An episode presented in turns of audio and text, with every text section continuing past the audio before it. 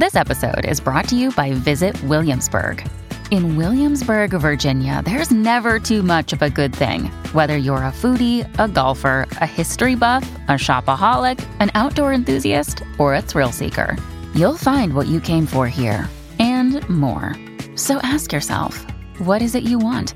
Discover Williamsburg and plan your trip at visitwilliamsburg.com. This episode is brought to you by Shopify.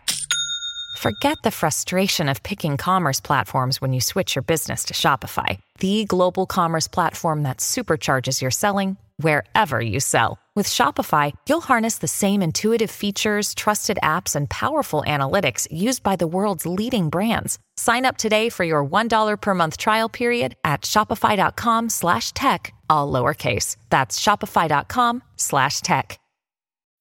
When you need mealtime inspiration, it's worth shopping Kroger, where you'll find over 30,000 mouthwatering choices that excite your inner foodie. And no matter what tasty choice you make, you'll enjoy our everyday low prices, plus extra ways to save, like digital coupons worth over $600 each week. You can also save up to $1 off per gallon at the pump with fuel points. More savings and more inspiring flavors make shopping Kroger worth it every time. Kroger, fresh for everyone. Fuel restrictions apply.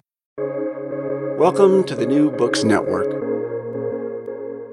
I'm Caleb Zakarin, Assistant Editor of the New Books Network, and you're listening to Scholarly Communication. Today I'm speaking with Peter Baldwin, Professor of History at UCLA and co founder of Arcadia Fund, a grant making institution focused on preservation and open access, among many other things. Peter's latest work is Athena Unbound Why and How Scholarly Knowledge Should Be Free for All. Athena Unbound examines the history and debates of open access, the practice of making research and scholarly work freely available. Peter, thank you for joining me today on the New Books Network. Thank you for having me. Of course, you know I, I think that this is a you know a, a, great book for a number of reasons. Um, most importantly, because you know my work at with my work at New Books Network, you know we we care a lot about making sure that scholarly research can be accessed by anyone, no matter where they are. And, and I feel like uh, you know you are in many ways the you know one of the one of the the biggest experts on the topic. Uh, so I'm looking forward to learning a little bit more about uh, you know the history of open access. But before jumping into the book, I was wondering if you could just tell us a little bit about yourself and your background. Well, I, am by training and day job, I'm a professor of history, which means that you know I've spent a large part of my the best years of my life in archives and libraries, and I'm sort of acutely attuned for professional reasons as well as sort of general, what should we call it, political and social reasons, uh, to the idea that the more open knowledge is, uh, the better off we all are. And so seeing it locked up behind paywalls uh, hurts my, you know, professional and scholarly and human uh, sense of, uh, of justice and, and the right order of things. Would you say that that was the main inspiration for you in writing this book, just your own personal experience, or uh, was there a particular event, story, uh, thing that you learned that that made you inspired to write this book? There wasn't a particular event. It's just that I, I sort of see on a daily basis those of my friends, colleagues, peers, and other people who don't happen to be professors of history or somehow connected to major universities with significant research libraries. You know, I know that they are simply unable to access the kind of stuff that the the professoriate within the academic bubble, you know, has at its fingertips and takes for granted. And that seems to me significantly unfair. Add to that, of course, the fact that 99.5% of the population of the industrialized world has no access to these academic um, resources. And if you look at the global south, of course, the situation is even more extreme. So here we have this remarkable outpouring of scientific productivity that has, you know, done nothing but grow, especially after the Second World War, an enormous flow of knowledge and scholarship. And yet it's reserved for a tiny fraction of of humanity, except insofar as somebody has some connection to a research library. In the old days, in the analog system, paper and binding and so forth, you know, you could always tell people, well, you have to go to a library like everybody else and sit there and read the books. But in this day and age of digital availability, it's even more unfair that some people have it all at their fingertips on their laptop and others are sort of cut out of it altogether you explore the idea of information or knowledge wanting to be free. So I was wondering if you could just uh, kind of elaborate on this idea, uh, what you mean by information wanting to be free. Well, this is this is not my mantra not my idea.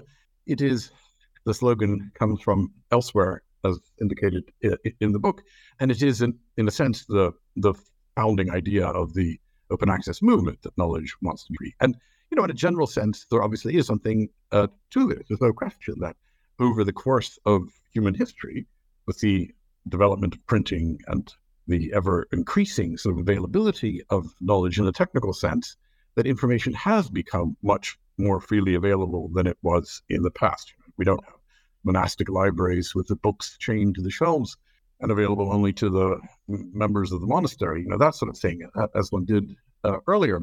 Um, but, you know, having said that, it's also true that a great deal of information doesn't want to be free. Uh, the bulk of all scholarly scientific research is sponsored by corporations. Two thirds to three quarters of it is proprietary corporate research and its output. And that obviously doesn't want to be free and isn't likely to be free anytime in the immediate uh, future. We're talking really only about, you know, a small fraction of all scientific output when we look at university scholarship. And then it's good to keep in mind the fact that this sort of scientific output, of course, is only a tiny fraction of the overall landscape of all content. All the books that are sold, or rather that are written to be sold, the vast majority of music, especially pop music, the vast majority of films, theater, symphony, you know, what, everything that is generally speaking content, except for scholarly literature, tends not to want to be free in the sense that those who produce it hope to make a living off of it and therefore, you don't want to be paid for it. Now, the brutal reality is that the vast bulk of the content that wants to be paid for isn't and that the vast majority of content producers who would like, in an ideal world, to live off of selling their content, in fact, don't.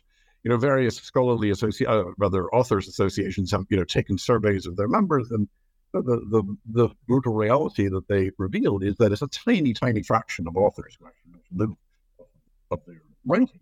So you could say that even among those people who would like to live off their content, if they acknowledge that they're unlikely to do so, they may discover that their interests are also served by making their content more easily available rather than trying to sell it and reaping, you know, a pittance in royalties for the few books that they actually manage to convince somebody to buy. So we're talking about the kinds of people who ought to be interested in open access are fundamentally scholars who make their living in the university world, the research world, the research institute world, and who are paid for their work. And therefore, there's really no need for them to be paid again. And then possibly, and here, of course, it's much harder to define who we're talking, those content producers who recognize that they're not going to live off their content and might be interested in a larger audience rather than more royalty. You get into a little bit of the history of copyright. I was wondering if you could give some background uh, just to sort of set the scene before we sort of get into what the current uh, state of affairs is for copyright and open access? Well, copyright is the system that protects intellectual property. And it started in the early 18th century and then developed um, rapidly in the 19th century. Um, and effectively, what copyright has done is allow those who produce ideas and content, writings, paintings, you know, whatever it is that intellectual property uh, consists of, it allows them to attempt to sell what they now legally possess. Before the era of copyright, in effect, they couldn't possess their own products because anyone could take them and copy them, rip them off, and there was absolutely no legal mechanism to prevent them from doing so. So, copyright, in that sense, made content producers property owners. Now, the problem is that in the beginning, copyright gave a limited protection, allowing them to sell for a short period of time. And then after that, the content went into the public domain and it was available for anyone to use anywhere in any way. In the beginning, copyright law protected content for 14 years. If you wanted to, you could usually renew it, so maybe 28 sort of at the outside, and after that, it went into the public domain. The problem is that copyright was lengthened increasingly over the course of the 19th and early 20th centuries to the point we are now, where a standard copyright term is life of the author plus 70 years. So we're talking, you know, unless you die at the age of Mozart in your 30s, we're talking well over a century worth of protection. And since the reality for most content is that it loses its commercial its commercial attractivity, its commercial um, potential shortly after being launched onto the uh, market. In fact, what we're doing is locking up content that nobody is paying for any longer after the first few years after publication, after dissemination. We're locking it up for, you know, well over a century where nobody can do anything with it, even though nobody's paying for it. So it's not that it's worthless. It's worthless in a commercial sense, in a narrowly commercial sense. It's of course has a worth to those who want to read it, but we've locked it up in the sort of the, you know, the completely quixotic expectation that it retains value for a long time. Now, for those few works that are lucky enough to in fact retain value for over a century, obviously there's nothing against those who produce it, the publishers and the authors and the rights holders in general, from marketing and and you know and deriving the value that they've produced. I've got nothing, and I don't think anybody in the sort of what we call the reasonable open access world has anything against people who have produced something of value that maintains its value from continuing to do so. But let's be clear, we are talking about an infinitesimal amount of the total content landscape here. And the rest of it, because of this need to protect a tiny fraction, is sitting there locked up when it could be available for use um, by anyone. And that seems like an enormous downside for comparatively small upside. So for, you know, present day authors and scholars who are listening to this conversation and they're interested uh, in open access, but are also concerned with, you know, the prospects of making a living, uh, you know, how can authors think about making a living simultaneously while also pursuing open access? Uh, is, is there a way to make this work without necessarily uh, holding some sort of university position or another job? That is a tough one. You know, when when this issue is discussed uh, in the music world, um, you know, the, the the, usual approach has been, well, you know, it's not just selling records or whatever the you know downloads these days. Um, you know, you can also tour and and that sort of thing. Uh, for people who you know write plays or novels or poems, that's not quite the same. Uh, there is no you know real alternative a source of of income. You know, public readings, I guess, but who pays for that? And so it's a very tough question for those who produce um, the kind of content that they want to sell commercially. For scholars, I, I don't see the big deal because scholars are paid, and many of them are paid uh, not only decent, but you know, by good wages for doing what they do. Especially those who are the ones who produce a lot of content, they tend to be rewarded within the scholarly system, and it's very hard to see why exactly they you know need to be rewarded again. Having said that, I also want to add that there are very few scholars within the system who actually either expect any royalties or can make any pretense to earning any royalties. We are talking about a tiny fraction of the overall professoriate.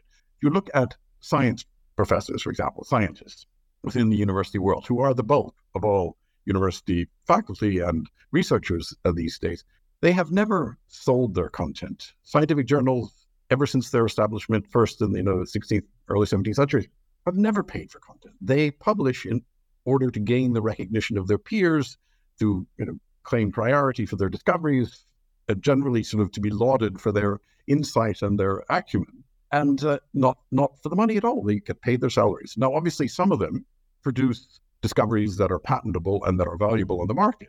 But for them, there's a sort of a separate ecosystem whereby, insofar as they produce something patentable and therefore valuable, they tend to split the proceeds with their university. And, you know, in the few cases, they leave the university altogether and then, you know, become entrepreneurs in, in effect. But most of them share the profits with the university. And those kinds of, of, of scientists are, you know, again, a small minority of engineers, medical scientists, and, and people like that.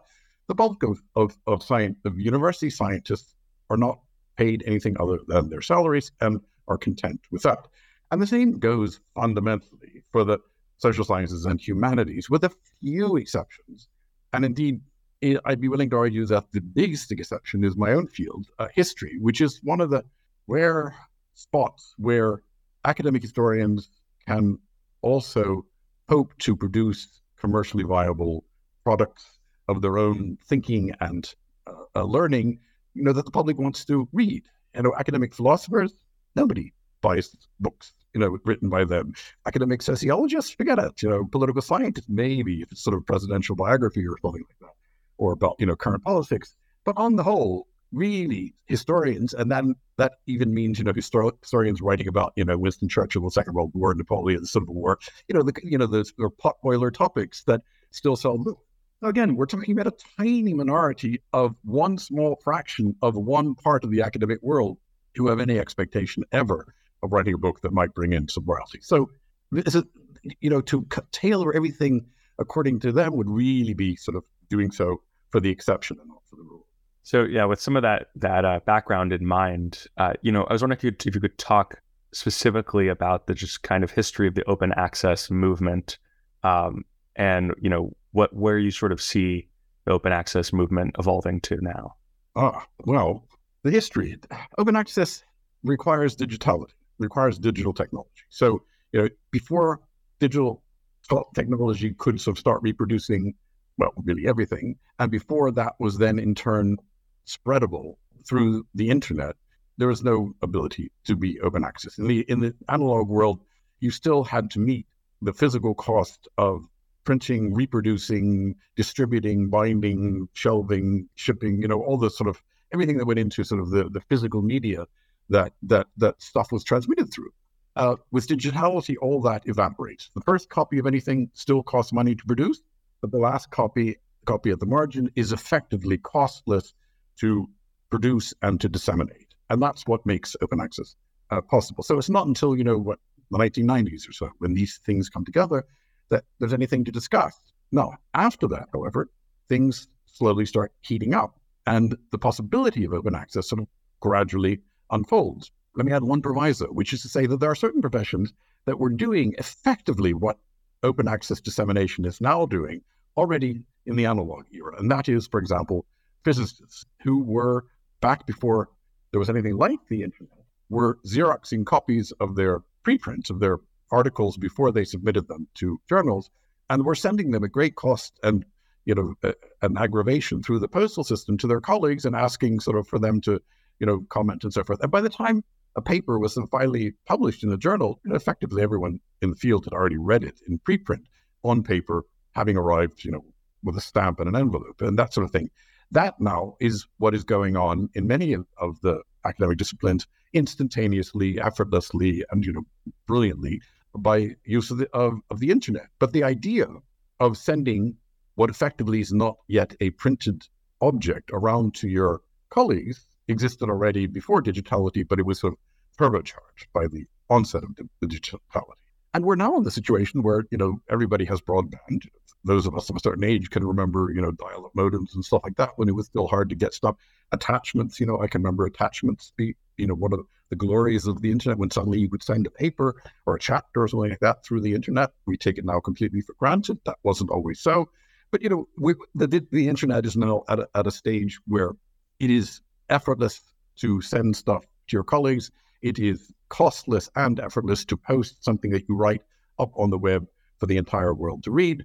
The entire world may not want to read it, but insofar as it does, it's up there and they can access it. It can access it uh, as freely and costlessly as it pleases. So we are now in a kind of digital nirvana where everybody can be connected to every bit of information that we put up there. And so the bizarre contrast that we live with is that all this is possible, and yet things are still so locked down. And it's sort of the squaring the circle that the open access movement is about. It is, you know, how to pay the costs of dissemination for material whose costs of production have already been met.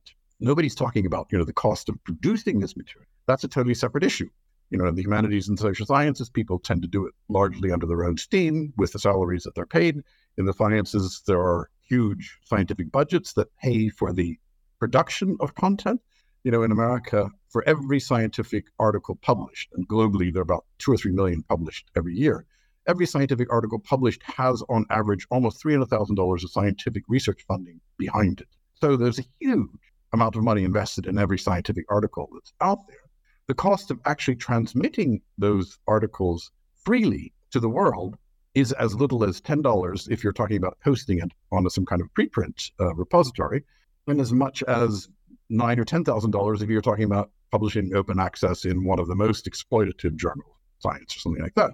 But anyway, even at $10,000 a pop, it's a tiny fraction of the cost of producing the research behind that article in the first place. So open access is really only talking about how to meet the costs of disseminating the information whose costs for production have already been met by governments and other third party funders. Another day is here, and you're ready for it. What to wear? Check. Breakfast, lunch, and dinner? Check. Planning for what's next and how to save for it? That's where Bank of America can help. For your financial to dos, Bank of America has experts ready to help get you closer to your goals. Get started at one of our local financial centers or 24-7 in our mobile banking app. Find a location near you at bankofamerica.com slash talk to us. What would you like the power to do? Mobile banking requires downloading the app and is only available for select devices. Message and data rates may apply. Bank of America and a member FDIC. You know, as far as like specific examples are concerned, you know, who are some of the most important distributors and disseminators of free information? You know, are, are there any particular websites or particular organizations that you would tell someone who's maybe living in a place where they can't access uh, or you know they don't have a school affiliation but they they still want to engage like where where should they go to learn? Do you mean as a reader or as a writer? Both. Yeah. Uh, maybe first as as a reader and then second as a writer. Well okay. So as a reader um, if you can't if, if you don't have whatever it takes to get into the digital riches of academic institutions and research libraries, you don't have much choice. Some public libraries subscribe to some databases, you can get into them. You know, the New York Public uh, is a major research library, and if you go to the New York Public, you can get into lots of things you couldn't otherwise, but your local branch library is, you know, highly unlikely to get you into JSTOR or Hein Online or any of the other big social science databases that I know about, and God knows what it's the case with other um, databases. So there, there's not much to be done. You still have to go into a research library, and the, that means you have to have some sort of connection or affiliation. Or Now, the result of that is that there are these pirate sites like Sci-Hub and Z Library and others that make pretty much the bulk of scientific literature available for free anywhere in the world. They are, of course, in violation of every conceivable copyright law. Some of them exist, uh, like Sci-Hub, um, you know, somewhere in the East Bloc, or what we used to call the East Bloc, I mean, Belarus or someplace like that. I don't know quite for sure where, where, it is. Others like Z Library or sort of play whack a mole, and every time they get shut down in one place, they pop up in, in another. And anyone can go there and download lots of stuff. And the interesting little or the dirty little secret of the modern academic world is that lots of academics have also inhaled in that sense, because even people who have access to uh, their own university libraries, you know, to get into them these days, you have to go through, you know, climb these endless sort of jump these endless hoops of, of two-stage verification or whatever to finally get into the library, and then you can sort of look at this stuff. So lots of people just go to Sci-Hub uh, uh, uh, and you know, just as a matter of convenience. So you know, the biggest, the the absolute largest number of users of Sci-Hub come from China, uh, which makes sense because the Chinese don't have access to all this stuff. But the second largest uh, are Americans many of whom, no doubt, have perfectly good access to this stuff, but just can't be bothered. And therefore, so so this is, of course, something that uh, you know, if you write about these things, um, you have to sort of be polite and say, well, of course, these are illegal and no one should do this. Um, but the reality is that there's no way of avoiding. It seems to be the conclusion that the scientific publishers have largely brought this upon themselves by virtue of being almost impenetrable. That you can get into their riches if you have some affiliation, but that's a tiny fraction of humanity. And if you don't, then you bump up against the paywalls, and the paywalls are grotesque. I mean, I, am sure you've seen examples of this, but you know, you go to some some media source that charges a reasonable uh, rate for for its uh, content, like Spotify or um, Apple Music or Netflix, etc. You know, not Netflix or is like whatever it is these days. You know, twelve bucks for ten thousand movies. You know, a really good deal as a lending library goods. A lot of content for a reasonable price, and people seem to be willing uh, uh, uh, to pay pay for it. But if you go and try to get an academic article and you bump into the paywall, and then you then look at what it is that you have to pay to be allowed to read it, it's just bizarre. The my favorite example, and it's in the book there somewhere, is that it is it, it it's very common practice that it costs more to read the review of a book than it does to buy the book itself. And when you've gotten to that point, you just realize, you know, the publishers are just effectively making it impossible for any normal person to get in. And then you wonder, why do they go to the illegal websites, um, to the pirate sites? It seems pretty obvious to me. Yeah, I remember, I, I won't name them, but I was speaking with a, a professor who told me that they were uh, really thrilled when they saw that two of their books were on LibGen because it, had, it meant that they finally made it you know, that's very interesting. I'm I'm delighted to say all my books um, are on Sci-Hub, and it's a mark of uh, it's it's a mark of some kind of prestige. I, I, assume it means that somebody may not be more than one or two people out there, but has thought it worthwhile to do to put it up there, and um, I couldn't be happier. Should you know? Should like indie bookstores feel threatened by open access, or do you think that ultimately, you know, more people reading books, regardless of if they're paying or not, will still help the the general community of readers? Well, a couple points on that. What percentage of indie bookstores' content is scholarly monographs? I'm guessing pretty small, right? Yeah, very so, very little. Not almost. Yeah, right. So, so that's not really what we're talking about. I mean, I don't get me wrong. I, I try to you know belabor this point in the in the book. I am talking in the book only about scholarly works. So that means scientific articles and scholarly monographs, which are a little harder to define, and there's a lot of overlap with the sort of commercial content. I have nothing against novelists and poets and so forth trying to earn a living from their books, and I think they ought to, and I think they ought to sell them in bookstores. And yes, it's lovely to go to an indie bookstore if you're lucky enough to have one nearby uh, to buy these, um, and not just you know order them off of Amazon or whatever it is that people generally do these these days. And the other question is, what does open access actually do for physical book sales? And there, the jury is out, as far as I can see. Uh, there are, you know, a lot of people argue that that having a book that's open access actually stimulates interest, and you end up selling more copies of the physical book than you would had it not been the case. And publishers, you know, will tell you, "Oh no, that's not the case. You know, our sales are actually absolutely decimated." Now, this recent, uh, you know, the recent court case, Hachette, uh, against the Internet Archive, some of the of the the data that was provided there, it obviously didn't tip the court's opinion uh, against the way that it went, but some of the data there came from the University of North Carolina Press during the COVID epidemic when they joined uh, the sort of spirit of things in the open the, the Internet Archive's digital emergency library and put some of their, or possibly all, I'm not quite sure the details of their monographs up available freely um, whether for reading or for download, again, I'm not quite sure. But in any case, their sales during the epidemic went up, even though they were doing so. Whatever the mechanism, whether it's people had a look at the book and then said, "Oh, I sort of actually want that," and then bought it, or whether it's just two parallel and but not connected events, I don't know. But they didn't actually come out worse, even though they opened up their lists to a certain degree. So it seems to me this is something that you know we need a legal case on this. You know, does open access uh, stimulate or suppress sales of, of physical books? It would be extremely interesting to know.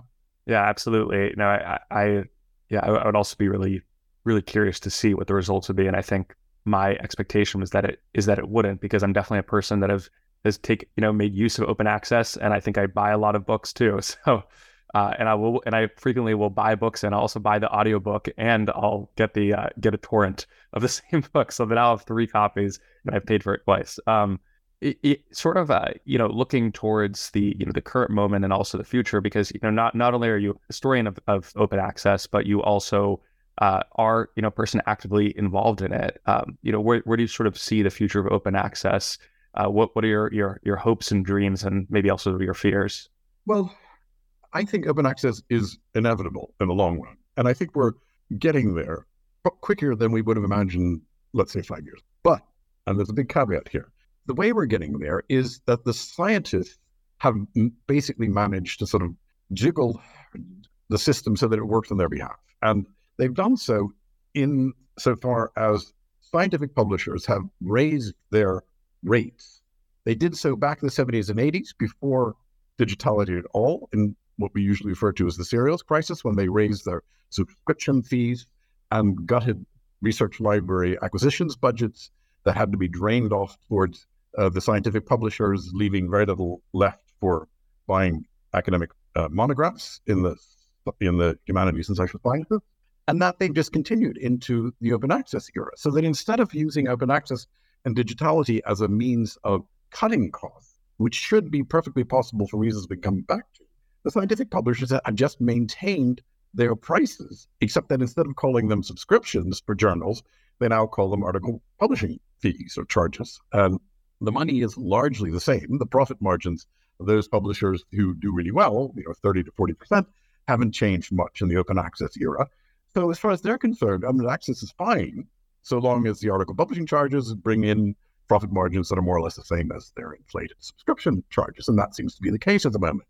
The result is that for scientific literature, it is all moving quite rapidly towards open access. And I think in another five years, we'll all be completely open access.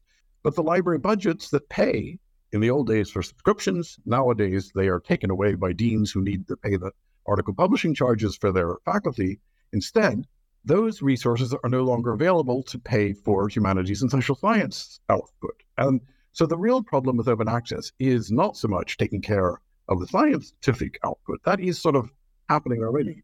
The real problem is what are we going to do now that we don't have the money we used to for humanities and social science output? What are we going to do to make that open access as well?